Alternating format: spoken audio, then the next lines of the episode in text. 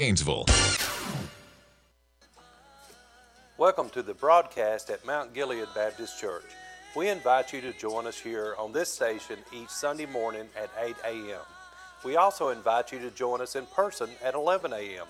The church is located at 5332 Highway 52 East, Dahlonega, Georgia. Now join Pastor Les Fuller as he brings God's Word. Taking our Bibles and turn to the book of Luke, chapter number 15. Luke chapter 15. What a year that we have had in our church and church family. Looking back, I spent uh, several several minutes, uh, really closer to an hour, I suppose, yesterday, just reminiscing and thinking about the goodness, the greatness of God in our church and church family this past year. We have experienced many souls being converted, people being saved.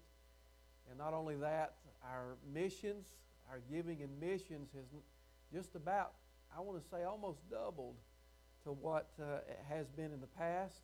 And God has just been so faithful to us in the year 2023. And it's hard to believe that here we are, the last service of our year, as we get ready to start the new year, 2024.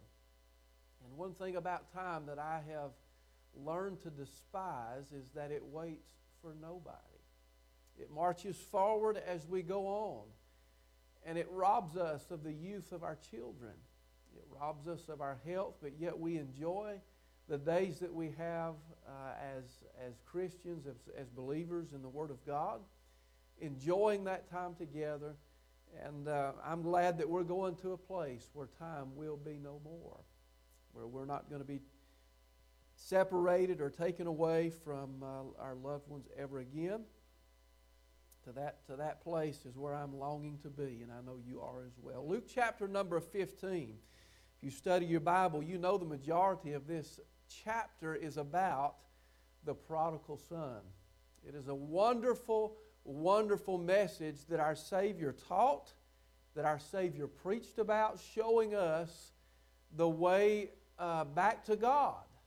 And in our church, I thought while I was preparing my thoughts and praying over this message today, I thought that how thankful I am to be in a church where that we don't have uh, just one or two that might say that they're a prodigal, but we have many in our church and church family who have been a prodigal at one time or another.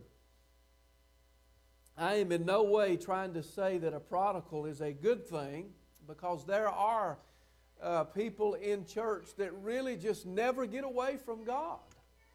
And those people are becoming more and more rare in our country church setting because sometime or the other in most people's lives, they have that little hint of rebellion against what we see in this scripture a rebellion against not only God, but family, uh, the community, and the church in general.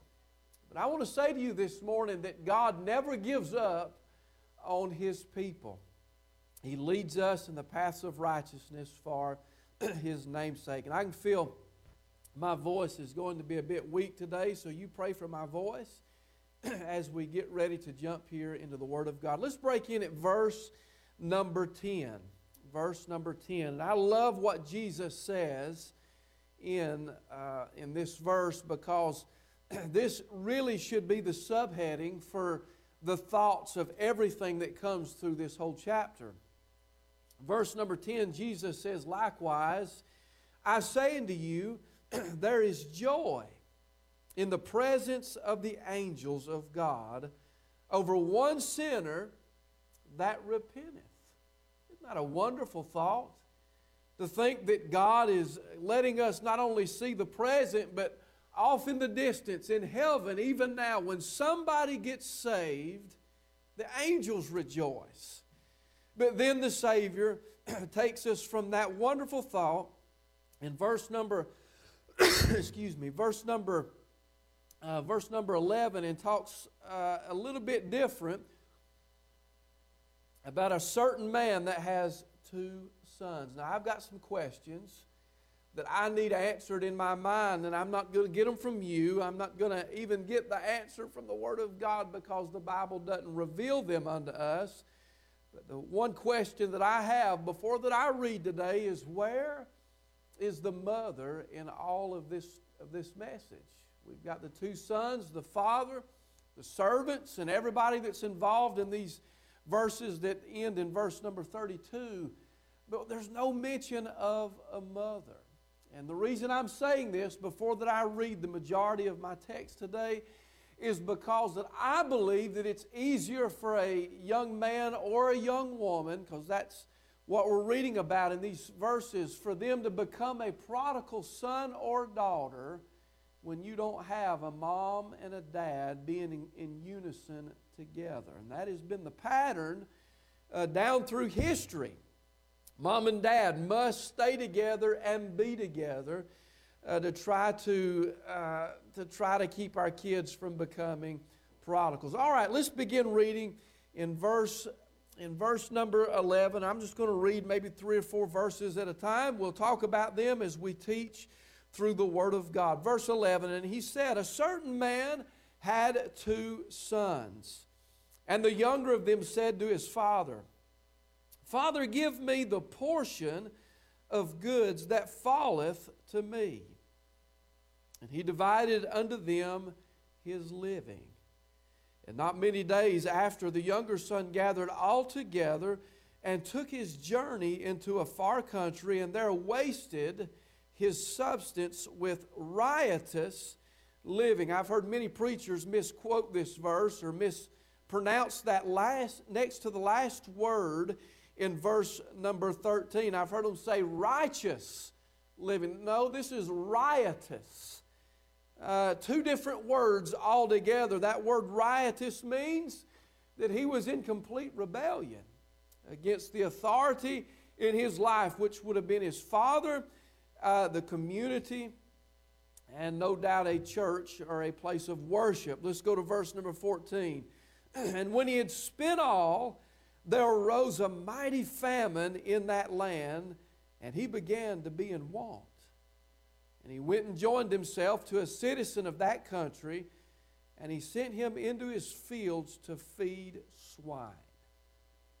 And he would have fain have filled his belly with the husk of the, of the husk that the swine did eat, and no man gave unto him. And I'm going to go to verse 17 and we'll stop there, and then we'll talk about these verses.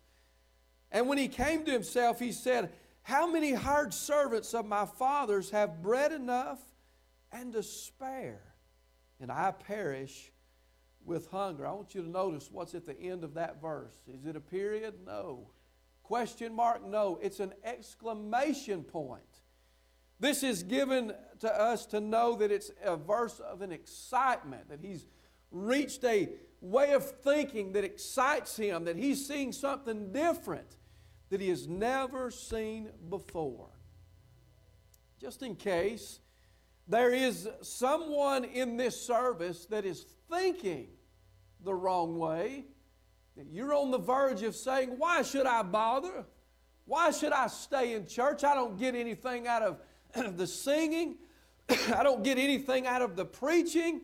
I don't get anything out of the church altogether. Why do I even bother? And just, just so you know, those were the thoughts of this prodigal son. Before anybody ever leaves or departs the church or a family, something happens to them psychologically that causes them to wander away. And most of the time, it does not happen just like that.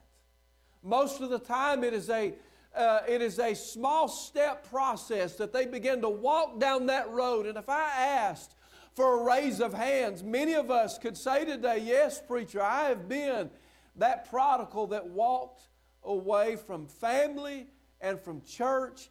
And it's nothing but by the grace of God that I'm back uh, in my sound mind uh, sitting amongst God's people today. One of the things that I want to say before I get into the depth of these verses, one thing that I think that our churches have done to hinder people that are prodigals is that we're not prepared to reach out to those people that are in sin. And I say that to our shame. As a church, we're not prepared in some cases to reach out to them and say, You still have a place in the body of Christ. Now, let me say something this morning about this message of the prodigal son. Many preachers preach this that the prodigal gets saved in a far off country. But I don't see it that way. He was a son before he left, he was a son when he left, and he was a son when he came back. The father never did deny his sonship over his son. He never did deny who the son was. And I want to say to you when you get saved, the father never disowns you. He may be ashamed of you and the way that you live, but once you're a son and a child of God, you'll never cease to be a son in the, in the family of God in that, in that uh, word uh, of speaking. So I believe that he was a child of God all the way through these verses that we have read. But in verse number 12, the thoughts of this young man were the younger of them uh, told his father or said to him, Father, give me, give me the portion of goods that falleth to me. Can I ask a question today? What kind of son, and I know that this was a whole different culture than you and I are, uh, are in this morning as. Uh, uh, as believers, they did things a bit different, but even in that day to today, what kind of son goes to his father and says, Daddy, I want my inheritance and I want it now? I want what's coming to me, and I want it now, and I want what I want. And that is usually uh, the steps of a downward uh, person that's going downward or away from God. They, they begin to start thinking about what I want instead of seeing the grand scheme of things and the big picture of what God is actually wanting for that individual. He says, Father, give me. And he says, uh, uh, he says, Give me the portion of goods that falleth to me. And I want you to notice what the Father does. No argument. He gives. If this is what you want and this is the pathway that you're choosing to take, the Father somehow the other just says, Here it is. It's yours. You can have it. First of all, I want to say that it's a bold statement to make to God and the church to say, Well, I don't care what you think. I want what I want. And that is the mentality and the mindset of most people in America today, including people in our church. I've heard people talk about fellow church members as if they were enemies instead of a brother or sister in Christ. They say, well, why don't we just move them out of their position in church and put somebody else that might be better suited or qualified to, to perform this work, all the while that person may be doing the best that he or she can. Do we ever think about somebody else's feelings, their emotions, how they're living? And, and listen, I know that this message is about the prodigal son, and I, I realize it's about his downward spiral away from God and his, and his father and everybody that he's accustomed to seeing. Uh, but listen, do we ever think about things that we say, how it could hurt somebody? This young man had gone a step too far, and he offended the ones that was closest to him. When a person gets to that kind of place in life where that they don't care if they offend or they hurt anybody, you better watch out. You better be careful. Our words, our actions can be offensive to those that are most precious to us in our life. And once those words are said, they can never be taken back. So I say to everybody here this morning be careful about how you think before your actions become the thoughts in your mind. So psychologically, he begins this downward spiral in verse number 12. And then he, he in verse number 13, his thoughts become planning. Notice that in verse number 12, he says, And the younger of them said to his father, Give. His thoughts are given out. And excuse me, I meant to say verse 13, but in verse 13 he says, The plan is that not many days after that he had his wealth, his inheritance given to him, that he'd gathered everything together and he was going to go on a journey, not knowing whether he was going to come back or not.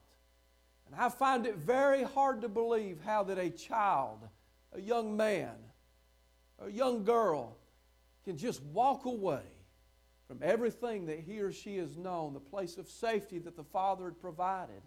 There was a mother somewhere, uh, otherwise, there had not been two sons. Maybe she died. Maybe she had walked away from the family unit. Maybe, maybe something, something had happened that had just turned her away from God, and this young man was just going to follow in her footsteps. And that's why I want to be a preacher to these young families that God has given us because I care about moms and dads staying together and being together and keeping that family unit together. And one of the hardest things uh, that a child will ever experience is when a mom and dad separate. And they can't work things out, and that child has to walk down that road of confusion in, the, in his or her mind. But he had a plan to sin, a plan to walk away from, from everything that he knew that was right and real. And he, these are things that he couldn't do at home. These are steps that he couldn't take at home. And by the way, can I remind you of what this young man's sin was?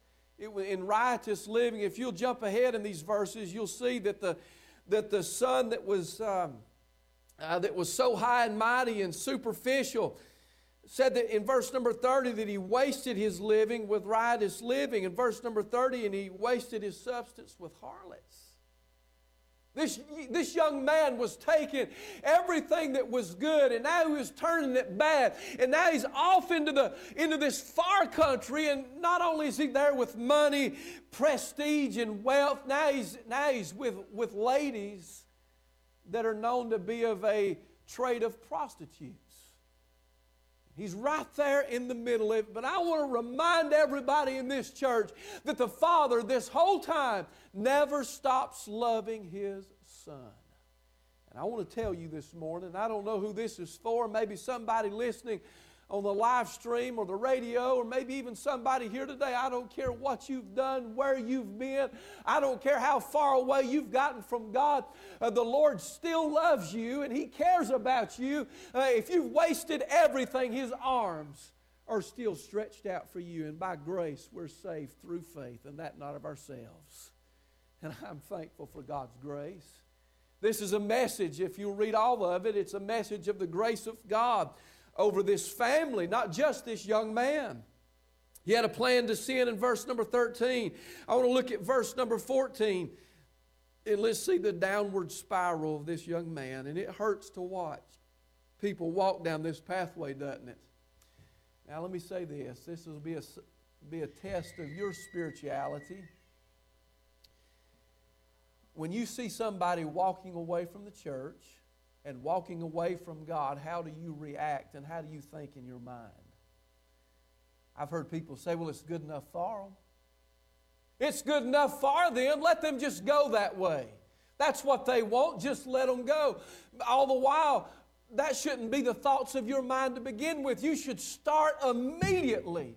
You should start immediately taking that person to God and saying, God, if they could only see, and some of you are in that place right now. You've got sons, daughters, grandchildren that will never darken the door of our church or any other church for the matter speaking.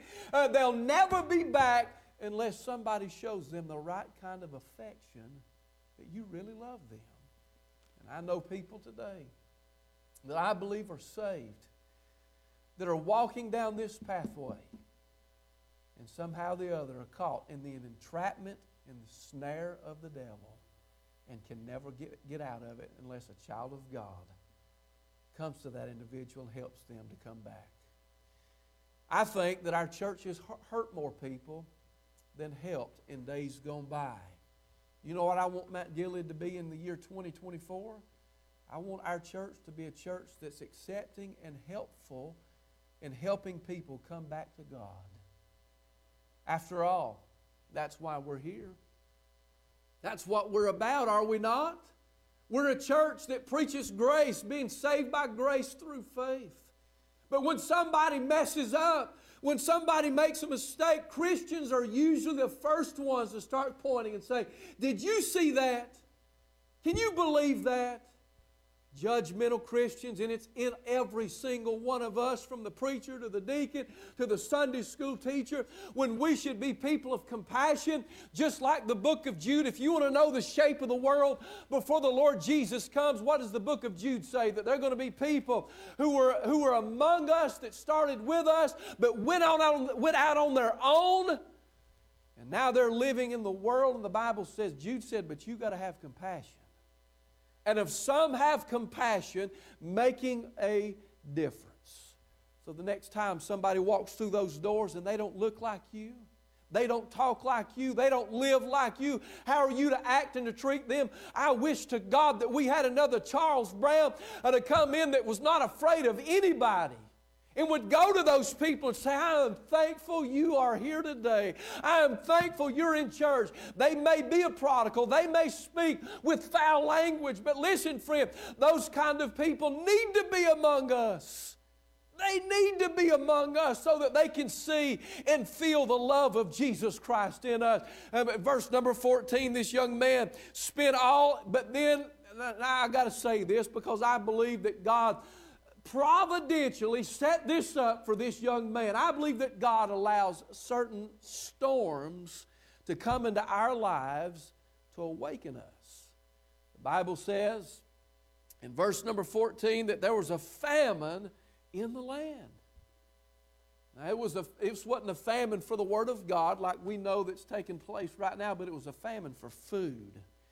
If you want to get to somebody's heart right quick and, and make them uh, realize how humbling that life really is, take away their sustenance, their food.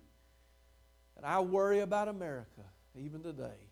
2023 behind us, a new year upon us, and I wonder, I wonder, are we a nation that has enough to even feed ourselves? That's right.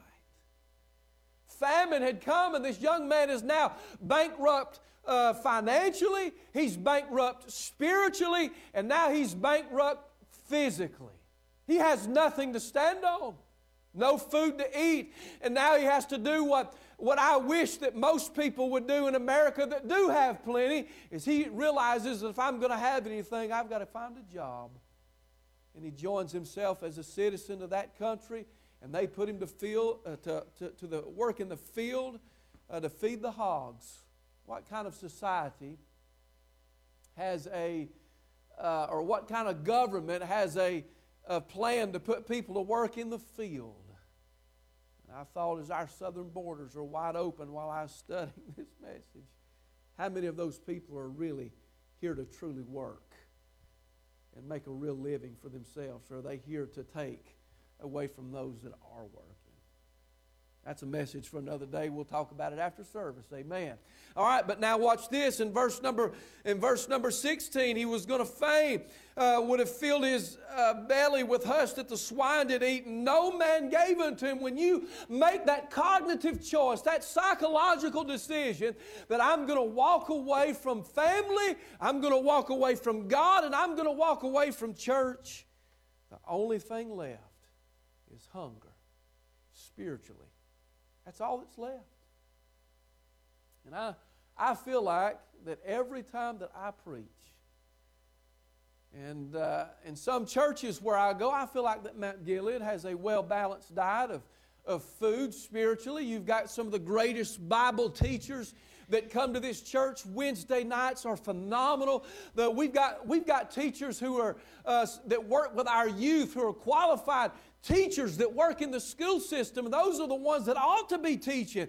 And we got uh, people that study the Bible every single day that teach and preach the Word of God to our Sunday school and our, and our, and our, our services every time that we meet. And we're a well fed, balanced diet group of people. But sometimes I go to churches and I never get done preaching. What do you mean? People are starving, hungry for the truth and the Word of God. And if there's one thing I could say uh, to you to, to help yourself, your family, uh, and your churches to stay in the Word of God. Otherwise, you're going to starve to death. And that's what's wrong with many churches. There's nothing wrong with a facility, there's nothing wrong with their bank account. Uh, but listen, there is nobody in the pulpit teaching and preaching the Word of God to them. And I'm trying to help you and tell you today that the Word of God will fill you with things that you need lest you become a prodigal. How much time do you spend studying? How much time do you spend praying? How much time do you spend uh, developing your walk with other believers? And listen, I don't care who you are and how big you think you might be, there is nobody big enough to make it in life as a child of God without the help of other believers. I need you just as much as you need me. I need to lean on you just as much as you lean on me. We need each other. And listen, when you get alone in this world, there is nobody left to help. People that say, that they're your, your friend. When all the alcohol is gone, when all the drugs are gone, the women are gone, the fast living and everything that goes along with a prodigal lifestyle, when all of that is gone, there is nothing left. But there's something that I'm confused about. I can't see how that somebody that says, Well, I'm a child of God, I, I believe in God, I've been saved, but I just cannot find it in my life to be a part of a local assembly. I can't figure that out. Where is God in that? I mean, if you're really saved, where is God working in your life, uh, bringing you? There can only be one of two answers. The first one is you're saved and you're extremely out of touch with reality and the fellowship of the believer. That's possible. And the second thing is that you're like what Paul says you're a well without water. In other words, you never really got saved. You're just making a, a talk about Christianity, but you've never really been born again. And wouldn't it be something on Judgment Day and you stand before God and you said, But God, I, I didn't want to go to church because there's too many hypocrites there? Like I told somebody the other day, they said, Preacher, I can't go to your church because there's too many people there that I know that don't live. I live better than they do, and there are too many hypocrites. And I said, Well, one more ain't going to make much difference. Come on and be with us. Sit down and sit among us. Ain't nobody perfect. But this, prod- this prodigal son was now at, his, at the climax of his low. But something happens in verse number 17. I love verse number 17. For the first time through all of this message, he begins to think right. So I think that God developed this storm in this young man's life awaken him to his senses. You know, I never thought more clearly in my life. Never. But when the Holy Spirit was speaking to me, I never see reality as it really is.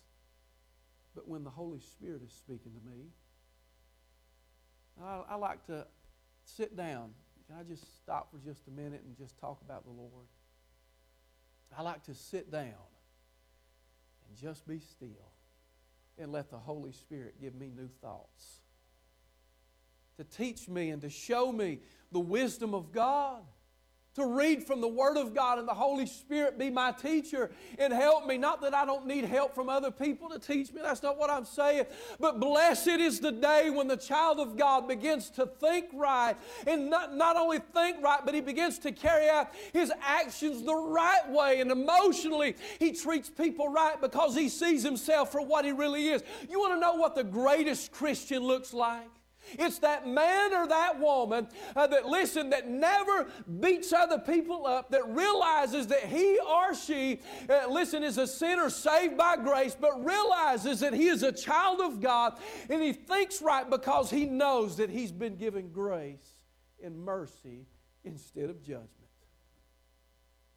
Some of you have walked a long, long way away from God. Can I ask you a question? When did God ever uh, judge you and, and uh, hurt you and just stand over you and say, I, I want you to think about if you're in this young man's shoes and you had walked away from God, family, the church, when did God ever one time, when did God ever one time say, Look at you, you're, you're filthy. I can't love you. I can't help you. Now, God may have said this. He said, Look at you. I love you. You have listened to Pastor Les Fuller at Mount Gilead Baptist Church. Please join us at 11 a.m. at 5332 Highway 52 East, Dahlonega, or view our live stream on Facebook. May God bless you for listening. 97.5 Glory FM, your family radio station